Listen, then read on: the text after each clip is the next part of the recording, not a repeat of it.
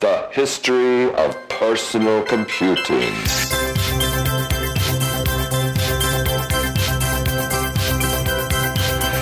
History, history, history of personal computing.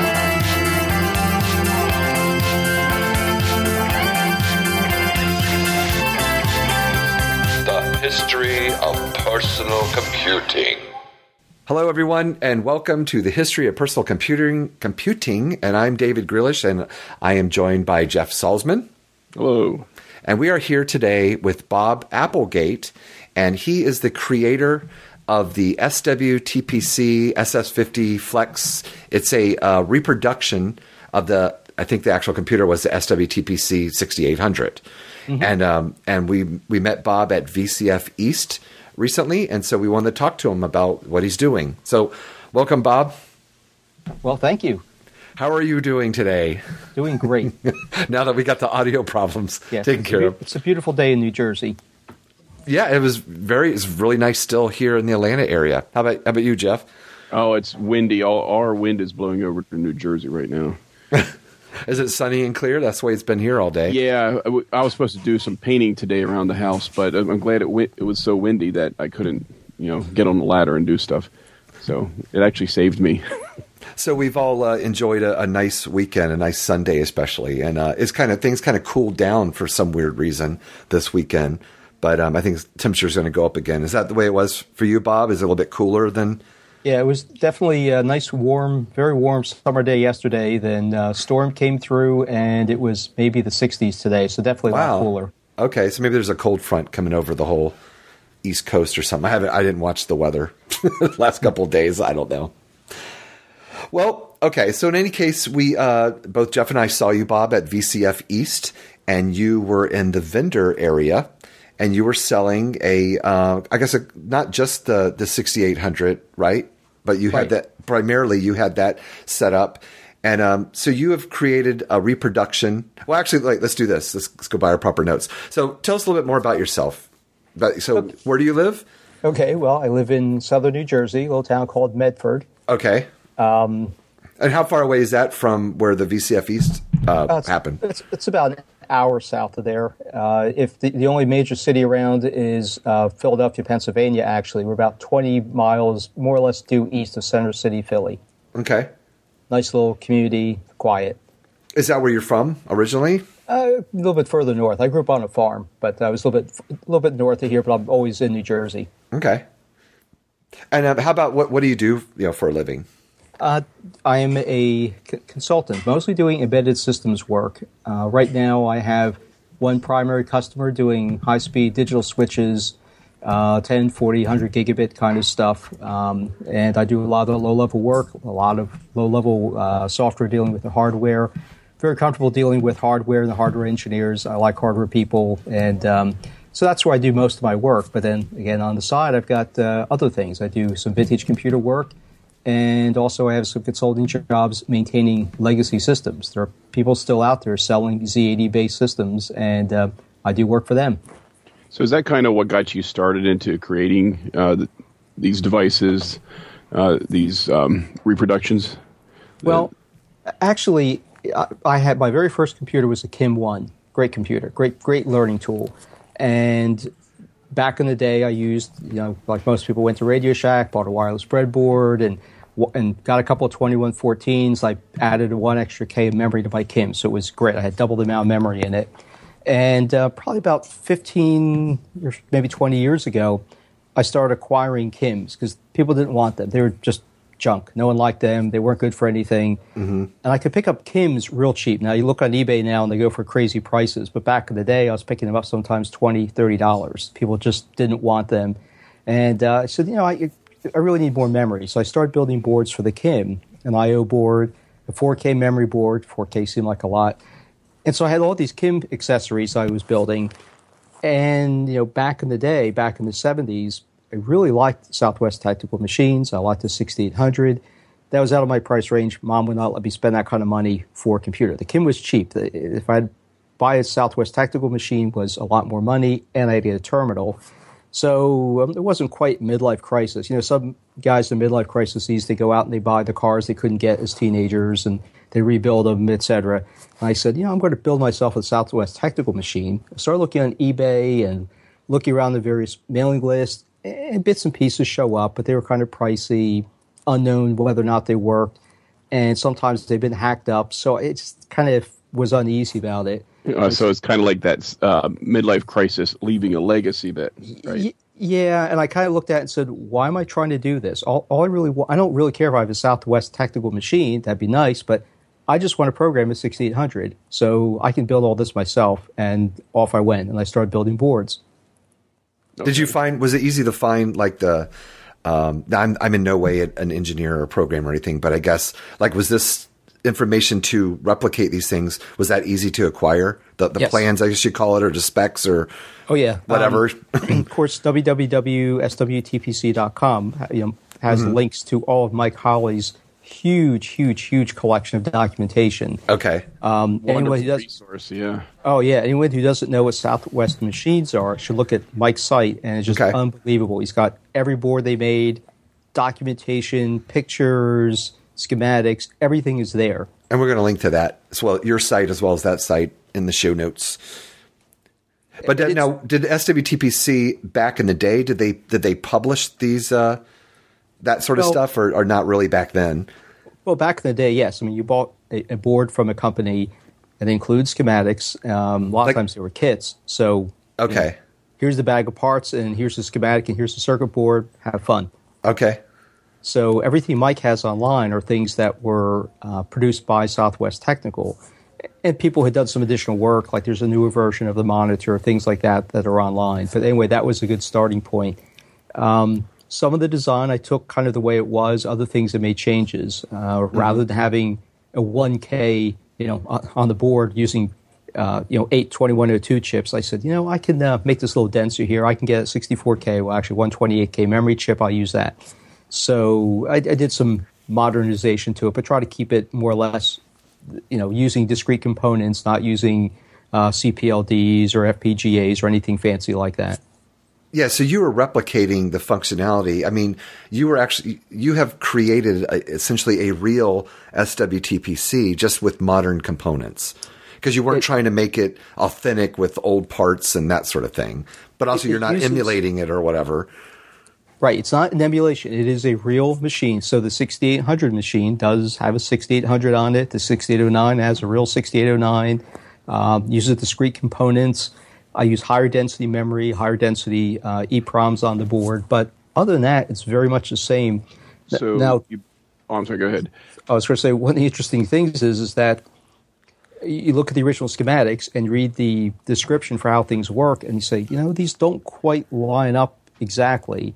And so I built, spent a lot of money actually building boards based on the original design, and they didn't really work. So I had to debug things and figure out well, what's actually going on here. So I had to make changes to it, and I had another hardware engineer friend of mine, uh, Bob Grieb, take a look at it. And Bob said, I don't think this really worked well, but no one had a lot of memory back then, so maybe they never realized it didn't work correctly. Oh, I see. So, so there were some questions about whether or not it was actually done right back in the day, Mm-hmm. um, and I didn't have an original to test it against. So I said, "Look, I, I have a description of what it should work like. I'll make it work that way." And it seems to be close enough. So apparently, I did a good enough emulation that it works. So it sounds like you re-engineered the system to be as true as the spirit of the original one by using off-the-shelf parts and stuff. You mentioned you didn't use any FPGAs and stuff because those can solve a lot of issues in reproductions, but you decided to go away from that and just re-engineer what it did with what you can get now. basically. I mean, Okay. you, know, you know, to be frank, I could have bought a big FPGA and had one board with uh, an FPGA, you know, one or two crystals, and RS-232 inter- you know, driver, max, you know, 233 or something, and bingo, I can emulate the whole thing using, uh, you know, soft core processors. But th- that wasn't the fun. For me, I learned a lot about the whole system and learned a lot about the 6800 bus, and, you know, the, the, the way the bus is structured by actually building it, debugging it, watching it with a logic analyzer. So it's, you know, I kind of built it for me. This is something I wanted and said, I'm going through all this effort. I might as well see if I can't sell a few boards too. I think that's that's really cool. I mean, because like you said, you've it's you've recreated it, essentially making it better. I call it the SWTPC Special Edition. Yeah, the, the, uh, the, the two plus or something. Right? yeah, Yeah. Well, you know, like a movie special edition where they like re Yeah, redo the, special effects. the director's, the engineer's cut. That's Right. What it is. But I just think it's great how it's right. You're right. You didn't take the shortcuts. You, it's really still has the it has the essence of the real machine with the bus and everything. And I just And- think that's pretty neat. and you know what I liked, what I don't like about you know modern computers, all the vintage computer people say the same thing is you can't fix it. Um, the video broke. Well, you throw the board out, you buy a new one. You, you, there's nothing to fix on it. Um, you know, RAM's failing. We just unplug the whole thing. You throw it in the trash. You order it on Amazon. Two days later, you plug it in. You're you're up and running again. Back in the day, we had to fix the computers. You would buy mm-hmm. stuff, and a lot of times it didn't work out of the box. You'd buy a kit, you build it, it didn't work. Well, now I have to start debugging the thing. And while that was frustrating, it also kind of had some fun to it. Because when it got done, you pointed to it and said, You have no idea how many hours I spent making this memory board work, but I got it working. I beat And there's it. a level of satisfaction there that you just you can't explain to other people unless you've experienced it yourself. Yep. I mean, I, you do the same thing with car people where, you know, someone has rebuilt a car and I said, I can just go down the street and buy a, you know, cheap Honda or whatever, and it does the same thing. They say, yeah, but I, I did all this myself. I, I understand. and, So and you- the other thing is that uh, you can repair my machine. So let's say something bad happens, you know, you drop it and or you stack charge it or whatever. Everything's replaceable. Everything can be fixed. You know, all the parts are off the shelf. So there's two primary, um, you know, reproductions or machines that that you make and sell. There's the the SS50 6800 Flex, and then the SS50 6809 Flex. And um, are they? Uh, or tell us a little bit about other than the obvious difference of the processor. What else is maybe different about it? And of course, they're based on the original systems that SWTPC made themselves.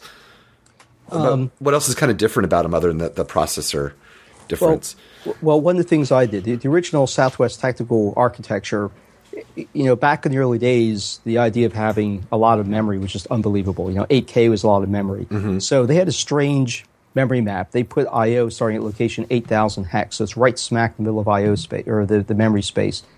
So you only could have 32K of memory. And the early, a lot of the people who had Southwest machines only had 32K, assuming they maxed it out.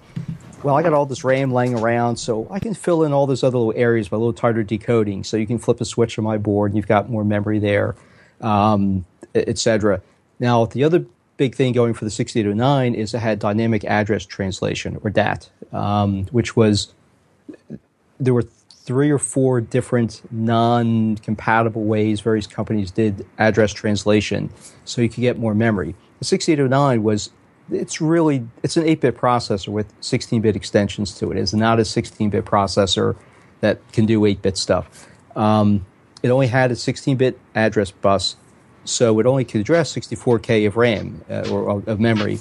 So to get more memory out of it, to do cool things like a uh, multitasking operating system, is you they uh, Southwest Technical added the ability to uh, do sort of uh, address rewriting, so you can map regions of memory in and out. So if I had a program that was sitting in low memory, the lower 32k, and I said, well, I need to task switch to another program, I could map out that entire 32k and, and put in another block of 32k memory in the same spot and continue to run that program. So that's the big advantage. And of course, the processor is much more powerful. 6809's got a really nice instruction set. Yeah, the OS9 operating system takes advantage of all that too, doesn't it? Yes. And I, and I don't have OS 9 running, but I've got uh, a couple customers who are working on the port, and I hope they get that working. That that's going to open up a whole new field of uh, hobbyists and collectors, and you know that'll open up a bigger market for you. And, it, and they've come along and said, you know, you really need to have this sort of board. And, and like one guy said, well, I can build this myself. And I said, no, I got this covered. Uh, I got something new for you that'll solve that problem. So as they, they hit not limitations, but as they tell me, here's requirements we need to run OS 9, a lot of times I can say, I, I got that actually covered someplace. I kind of thought this through. Give me a day or two and I can get something out to you to solve that problem. Um, Bob, how well um, how well is everything selling? Good Well, response? It's not a huge market, but no, uh, no, I wouldn't expect it to be, but yeah, I, I can't leave my day job. Um, but actually, the, the 6809 based machines are selling, I guess, probably better than I really had anticipated. Oh, good. Interest, interesting thing is, I'm selling more to Europeans than in the U.S. How? Why do you think that is?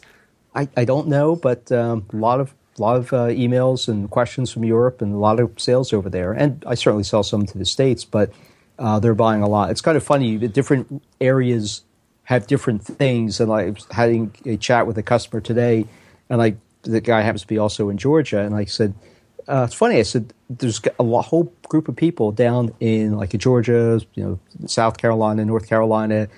Uh, Tennessee and Florida that are buying lots of blank boards from me and building up their own, own systems. And most of the boards I sell are in that area for some reason.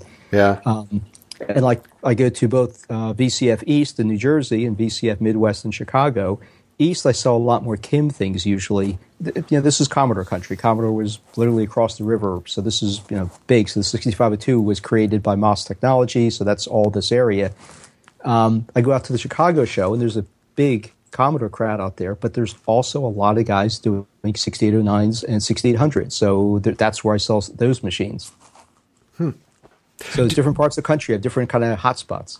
Do you think, um, as far as the um, the 6809 Flex system uh, selling well in Europe, do you think maybe because it sort of represents this type of system, American system that just never existed there, and so that's I mean, I, I don't, don't, know, but I wonder if that might be something about it. Some it's like an exotic system to yeah, play around with. Well, either that, or I don't know what all their market looked like back in you know the, the late seventies, early eighties. Maybe they had a lot more sixty nine based machines and was better yeah, established, and people were you know in the states, of course, the Cocos uh, you know were sixty nine right. based. But you know the PC was really coming along at that point, so the Coco maybe didn't get as much you know following as it could have if it were a little bit sooner. So maybe in, in Europe, I you know I don't hopefully not insulting Europeans. Maybe they didn't have the influx, the IBM machines, and so they had a better uh, chance to establish other neat processors like the 6809, and they had other systems over there. Yeah, it's like some people in the U.S. There's a a, a niche of people who want the spectrums, you know, because we don't get them over here. Mm-hmm. So uh, you have you, have done stuff with the Kim One and the SWTCP, well, the the SS50 system. Have you had any ideas for any future reproductions of other systems? Um, I play around, but frankly, I've got a lot of boards right now, and I've got a full time consulting gig, which you know basically pays for almost everything. The boards make money, but I can't afford to leave a full time consulting job to work on them. Right now, I've got a lot of boards that are you know that I have to maintain inventory for. I'm afraid to mm-hmm. expand too much more because pretty soon it'll have so much stuff I won't be able to maintain it all. Okay, no, I understand that. Yeah, I'm going to pick up a couple boards myself sometime. you know, maintaining a, a supply of, of, parts and um, and I came. You know, I, am a full time engineer, and again, I work closely with hardware groups, so I understood their way of doing things. So, what I worked with the various companies, the the good methodologies they use for hardware development and ongoing product support I use you know internally. I mean, I've got actually my own procedures. Here's how this board is built. Here's how the board is tested. So it's not like, well, I sit on my bench and kind of slap some parts together. Right. So I do everything through procedures. I came from a, a company that did uh, TL9000, which is a, a quality standard. So I'm used to doing things by processes, and I have processes to do all the boards. And after a while, it's like if I add a lot more products, then it's it's just a lot more work. Okay. To maintain things, quality, yeah. Yeah, it maintains consistent quality, but it, it just every new product adds a lot more paperwork, more stuff, more source code control because everything's controlled, everything's you know taken care of. You know, if the if the uh, building burned down here, it would um, it wouldn't take me very long to be up and running again because everything's offsite. Everything you know, everything's in source code control offsite. I can restore everything. That's the way to do it. Well, and and so Bob, of course, I, I purchased a 6800 system from you. I, am sorry to say I haven't had a chance to, to do anything with it yet. I had wanted to before the interview, but I'm really excited to. And um, I just think me as a, I guess I call myself a layman as far as that stuff goes. I can just look at it and see the quality. That's why I was so impressed with it at VCF East. Just looking at what you did, I'm excited to have it and to learn more about it and the, the you know the original was, system. That was fun. I got the, the I built the serial board first. Um, I built I had to do the motherboard and the CPU board together because I, I didn't have either one of them to test with. I didn't have any originals. So they were all kind of, oh, I hope this all works. Once I had that running, I really, really had fun with the 6800. I kept adding more like little games, utilities to the monitor. I just enjoyed that so much. I, I spent, you know, a lot of my career doing 6502 programming, and 6800 is very easy to go, you know, back and forth with. So I just really enjoyed that. And the people were saying, you got to get a 6809 base board. Like, oh, okay, okay, I'll get around to doing that. But I was really enjoying the 6800. I, I was very happy with that. And of course, I'll uh, I'll mention I was uh, I, I'm bugging Bob to try to come up with a, a case, but I know that was something you were sort of looking at anyway. But I, but uh, um, Jeff, I was talking to Bob about I'm going to try to build my own, just out of like a basic sort of thin wood, and Okay. then maybe replicate just uh, like a image of the actual machine, and you know, and put that on the front. Just do do it myself. Try to do something interesting That's looking. half the fun of it. That's Yeah, Yeah. but I was playing with the hardware, the you know the actual computer itself, so it makes it fun. All right, so we're going to move into another uh, avenue here because I did not know this about you until we spoke a little bit before doing this interview. But you used to work for Franklin Computer Corporation. Yep, I was um, was employee number like sixty four or sixty nine, something like that. One of the, the certainly low number. And um, and so just before we, we, we kick into that, I'm going to read just a little blurb here from Wikipedia. So it says Franklin was originally named Franklin Computer Corporation. Uh, it was a manufacturer of clones of the Apple II series computer, which it first marketed in 1982. In early 1982, Franklin released the Franklin Ace 100, and in March of the same year, the Franklin Ace 1000. They were very close copies of the Apple II and Apple II Plus computers, respectively. The motherboard design is nearly identical, and Franklin also copied Apple's ROMs. Two months later, Apple Computer sued Franklin for copyright violation. Franklin initially won. So I didn't. I'm not going to read the whole thing for Wikipedia because we're going to talk to Bob about it, and you can you can read more about it. But um, were you? So when did you start working there, Bob?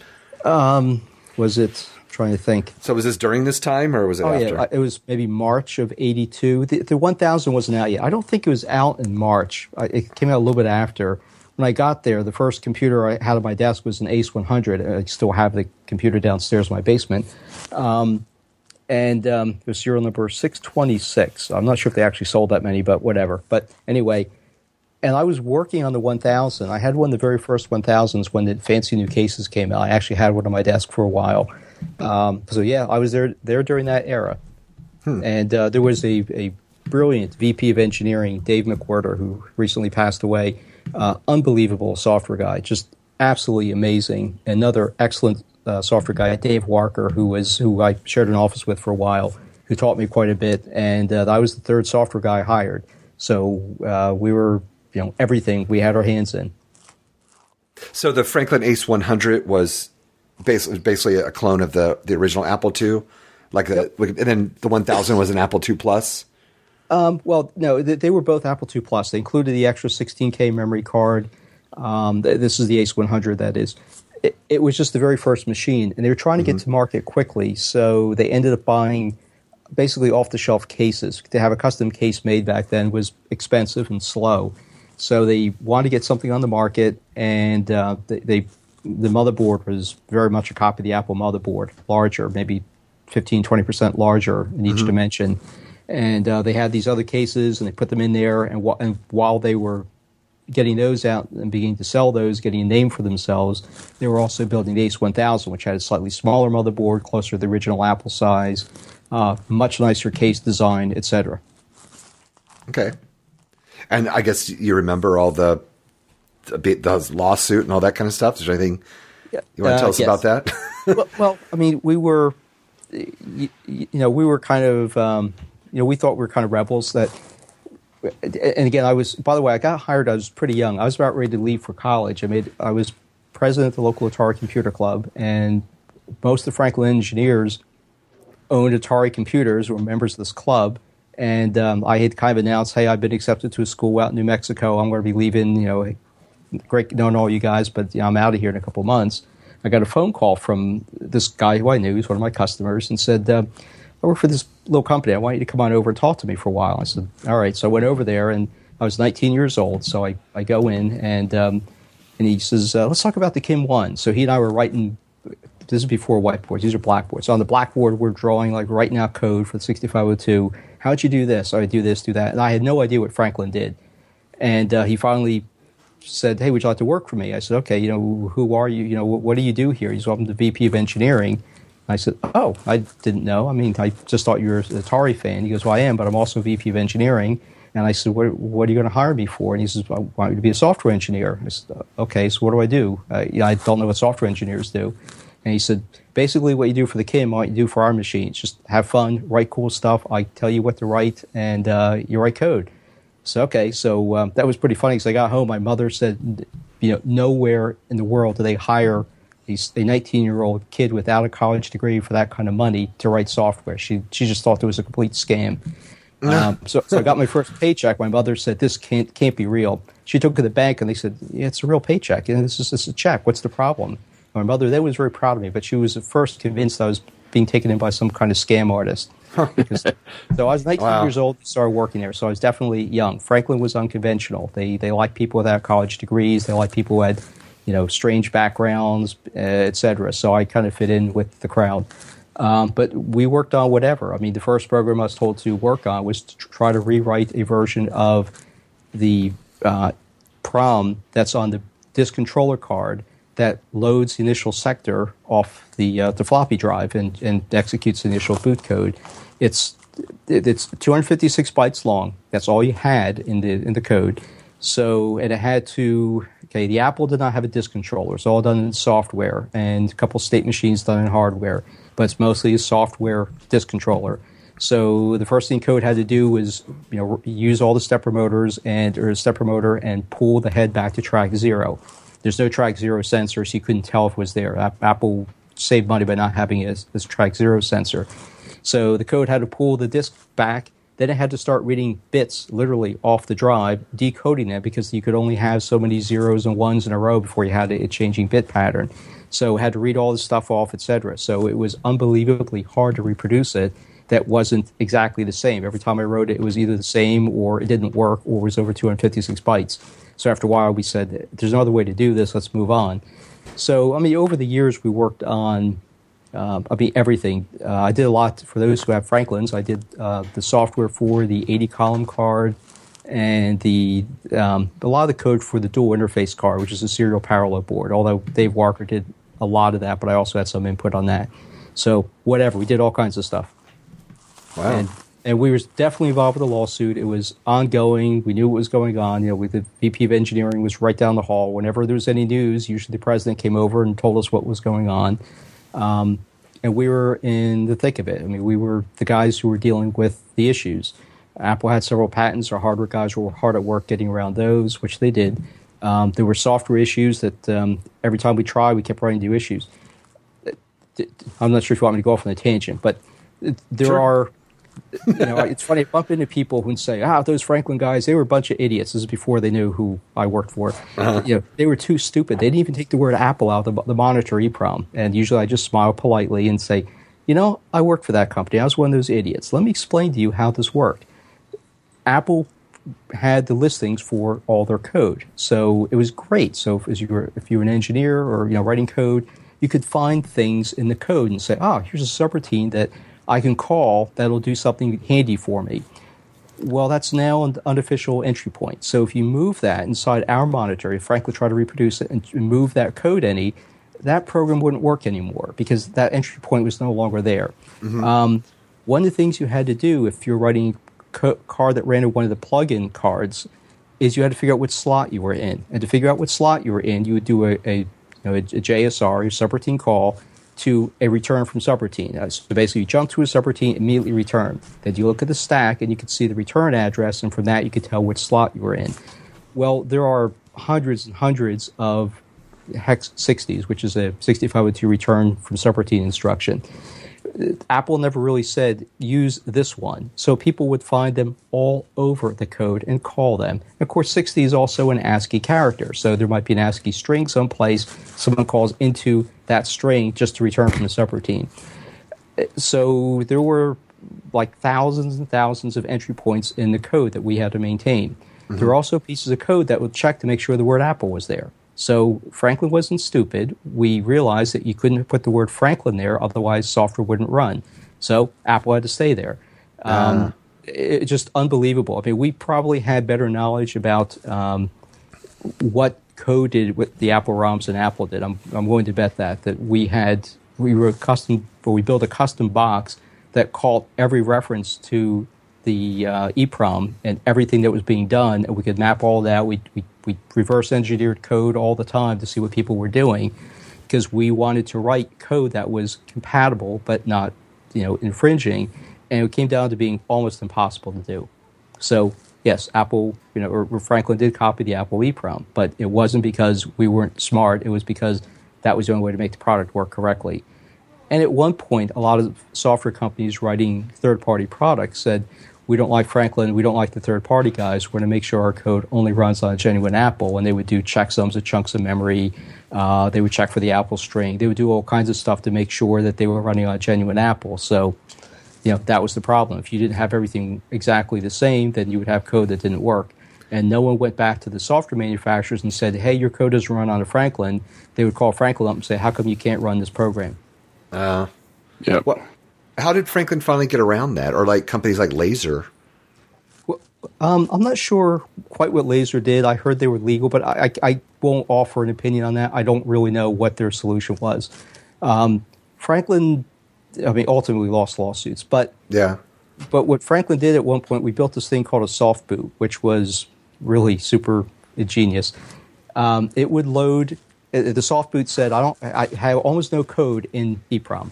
I got lots of RAM, and you can lay overlay RAM on top of other chunks of RAM. So it would have just enough code to find a disk controller, load in the disk operating system, and on the Apple disk or Franklin disk, the FDOS disks, there was the all the stuff was there. So the all the monitor images, the the, the uh, uh, uh, basic images, they were all on the disk image. That was the way it was always distributed. Uh, for the language card use, you had to have it on disk. So the Franklin would load it in from disk. So then we contracted out and had a couple third party companies write us a more or less compatible basic interpreter that, that could run basic programs. And um, so if you went to run some other code, it may or may not work correctly. However, what you could do, and Franklin, of course, never told anyone could do this, but people figured it out, is you use a genuine Apple disk, you boot that up, it loads the exact Apple image in. Now your programs would all run completely compatible. Interesting work. So we did, you know, we were, you know, we had non-infringing code. At least it was infr- not infringing enough, but ultimately we lost the lawsuit.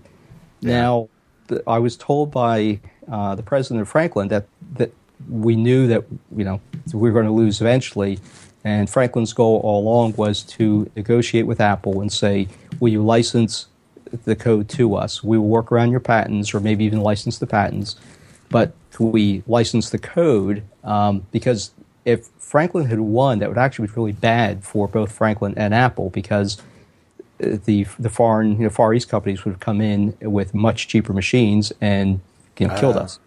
So it was not in our advantage to win the lawsuit actually. And people say, "Wow, you guys lost. You know, you guys you know didn't have good lawyers. We had very good lawyers, but if we won, that would have been bad for everybody.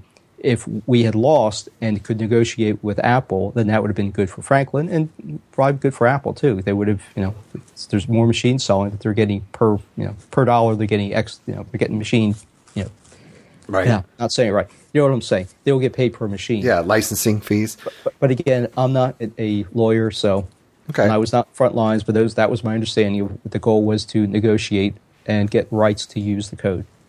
It's interesting. It's like an end to a means, or a means to an end. Um, almost like a little bit of martyrdom too. Like you know, Franklin did this. They knew they were going to lose the lawsuit, but you know, hopefully it would come out all good in the end. I'm I'm not too. I don't remember too much about the end of Franklin. Um, did they get the licensing, or did it just kind of did Franklin kind of disappear? No, um, basically they lost uh, the major. We, we won various lawsuits, and then but we lost the big one at the end, and we had to pay Apple, you know, whatever, you know, big probably big chunk of money, and I don't know if there's an agreement to stop selling those machines, but um, that's about the point when I left. Actually, I, I resigned from the company, and a week later is when they declared bankruptcy. Wow. Uh, chapter chapter was it eleven? The, the not so severe one. Again, I'm not a lawyer. Yeah. And So- um, so I was in old debt, so I never got paid for my vacation time. But anyway, so they then started buying um, designs from third party companies uh, who you know were manufactured overseas, and apparently were okay with Apple, and they, so they had another series. So they had like the Ace 500, which is a really neat little computer, uh, like the, the 2000 series, which is also a nice machine. And they went into PC business with, the, I think it was called the PC 8000, and finally decided that the future for them was like electronic dictionaries, you know, handheld mm-hmm. devices. You know, And there there's- was that is the same company. Okay. Yeah. 'Cause I remember those. Franklin Electronic Publishing. They changed their name. I don't know when that took place actually, but at some point they changed from Franklin Computer to Franktronic or, or, or Franklin Electronic Publishers or Publishing. Now, my brother, see, I started in '82. My brother John started at Franklin in '83, and he retired from them just a couple of years ago. So he stayed with them through most of their history. Wow. Well, and that's um, Bob. Is, so just closing out the part about Franklin. Then, do you know of uh, you know? Do you know of a unbiased or a you know an accurate um, you know story story about Franklin that you that you've seen online or anything? Uh, I mean, most most of them are online are pretty accurate. Actually, if you find a lot of them, you'll see that I've thrown comments in. There was Okay. again, Franklin was a really really fun company to work for. It was fast, it was furious, it was. Um, uh, uh, some guys I worked with later said it must have been a great company because they said you have about 15 years worth of stories and you're only there for two years. Things happen so quick there. Things are just, you know, you, know, you just meet people. It, kind of sounds That- like Google, what they do. You know, Well- they bring people in with or without degrees and let them have fun to help Yeah, I create for the company. at the VCF Midwest, uh, like last year or the year before, I got to talk to these guys about what it was like at Franklin. I said, you know, Google was a cool company, all kinds of cool stuff, but there were a lot of really cool companies back in the 70s and 80s to work for too. And I, Franklin was one of them. Franklin was really a neat company. Um, we had, you know, all kinds of guys coming in. You, you guys know who Steve Ciarcia is. He was, Yeah. you know, Byte Magazine. Circuit Cellar. We were going to try to do a clone of the IBM PC. We had some of the first two PCs in the state of New Jersey were on my desk and Dave Walker's desk. So we were tearing into those, reverse engineering them. The hardware guys were taking them apart. And um, they decided maybe we could buy a design off the shelf quicker than designing from scratch. And um, one of the companies they contracted with or to talk with was Steve Ciarcia's company. I, I don't know what the exact consulting company was, but anyway. And uh, VP of engineering was always nice to us, but you know, Dave uh, McWhorter came in said, you know, we got Ciarcia coming in. He is, he, well, he said, you, know, you guys know who he is. Don't look foolish. Dig into it. Know everything you can. Find out whether he's got a good product or not. But he, but he kind of was saying, you know, don't don't make us look bad. Make sure you know this inside and out. Okay, so we were studying this machine like crazy. So we sat down, and all these guys came in. Steve Ciarcia was the end of the table, and it was like a great honor to meet this guy. I think we all brought in Byte magazines for him to sign, and um, we're asking questions, and and his people were answering all the questions. We realized this is really cool. He, he's a smart guy, but he's got a bunch of really smart guys sitting around him. They did maybe the design work, and they're answering the questions. But it's you know he obviously is smart enough to pull in all these really good people. I think he was doing fun projects. Maybe this wasn't quite as much fun. But uh, anyway, so we walked out of there thinking you know, they got a nice product. I, we ended up not using it. We did end up designing our own. But years later, I bumped into him at what embedded system conference up in Boston, and um, I said, "Hey, you know, I met you before," and I got talking to him, and and uh, he said, "I remember you. You were the kid sitting at the table." He said, "I couldn't figure out what you were doing there." He said, "But you're asking technical questions." But he said, "You, you, said, you look like you were a high school kid or something." Yeah, that was me. so yeah, Steve Ciarcia remembered that. Yeah, I was the high school kid. Wow. There, there are a lot of technically accurate things on the, the, the net about Franklin. I mean, they, the, the history was pretty neat. Um, and uh, I mean, I worked with this one guy whose son was becoming a lawyer, and something came up about. You know, I worked for Franklin. He goes, "You heard Franklin?" He says, "We study them in our, in our IP classes. That you know, for they still study that in law school." And he became an intellectual property lawyer. So he's, uh, but he kind of was laughing. He said, "I have to tell my professor. I know when the engineer's involved with this." Well, yeah, I would think that probably Compaq, of course, and, and Franklin would be two key companies to study. for for that sort of thing. Okay. Well, is there any any uh, any last shots you'd like to put out there about the SWTPC reproductions or your KIM products or Franklin? Yeah, visit my webpage. um, and th- nothing particularly. I mean, um, it was uh, fun talking to you guys. But anyway, Yeah. it was, um, you know, a lot of the guys who worked at Franklin are kind of quiet, but there are some neat web pages around for guys who are there. By the way, um, I just meant to say, that I'm sorry, this will be quick. That's okay. But we we're looking for different kind of people to do things, and we're looking for someone to do technical writing because the technical writing was done by the engineers, and it was you know engineers speak. It wasn't for average people. And Joel Schusterman, the president of Franklin, wanted computers made for people, not for engineers. He respected engineers. He he was an engineer, but he wanted people to be able to read the manuals. So they, they hired this this fellow named uh, Sal Mineta that he interesting background. He just he like wandered around South America and all kinds of stuff, and uh, he was writing user manuals. And uh, ultimately, they came up with this really neat manual. If you look um, online, if you do a Google search for uh, the territorial imperatives of the trumpeter swan, I know that sounds odd. You'll find a great discussion about Franklin user manuals, and uh, Sal was certainly a very cool guy. Did all kinds of neat things. He was still certainly around kicking still, but um, he made some really neat user manuals. But there's a great discussion about how fun our manuals were back then. We talk about doing backups and copy protection and stuff that, as I said in this discussion, that you would never put in a manual nowadays. So Frank Okay. was a fun place to work. Hey, uh, I got one last thing, Bob. Have you ever considered going to uh, Kansas Fest, or have you been to that? It seems Uh, like it seems like you'd be a great, you know, that would be a fun thing. A bunch of Apple II people. No, I'm actually don't really keep up that much with the Apple II stuff. Um, I obviously work for Franklin. I know the Franklin products, but I just, um, I mean, I go to the, the uh, VCF shows. Uh, I enjoy those, and I, I go every year now to East, which is of course New Jersey, Quick Drive, and Yeah. uh, also Midwest, which is, you know, Chicago and a half area. drive. Yep, which is uh, drive, and hopefully next year I'll start going down to the one in Southeast down in Georgia. Yeah, we hope to see you. All right, well, we're going to wrap it up, and thank thanks very much for coming on. And Bob's Thank you. website is uh, Corsham Tech, which is, of course, it's going to be in the show notes, but it's C O R S H A M Tech.com. Yes. And if you'd like to meet and see, uh, talk to Bob and see some of his products in person, then go to VCF Midwest, which is coming up in, uh, I don't have it up, but early September. Yes, and I, think will be there. Isn't it the first weekend of September? I, I believe. Uh, something like that. but just do a quick search and you, you can find that. Our previous show notes, we've uh, we've we've listed it. Stay tuned for our next show coming up this Friday. We're going to publish this one right away, Bob. So then we'll have our regular show coming out uh, this upcoming Friday, May twentieth. And so Jeff and I will be talking about the Epson HX20 and the Grid Compass. So find all our shows at historyofpersonalcomputing.com. Send feedback to feedback at historyofpersonalcomputing.com. We'd especially love to hear from anyone about SWTPC products uh, or about Franklin, you know, in, in reference to, to this show. Tell someone about us, please. Write a review on iTunes. Help spread the word on Facebook or Google Plus or Twitter. And uh, that's going to be it for today. Just remember, caveat emptor, let the buyers beware. Even though this wasn't an eBay show. See you next time. Bye bye.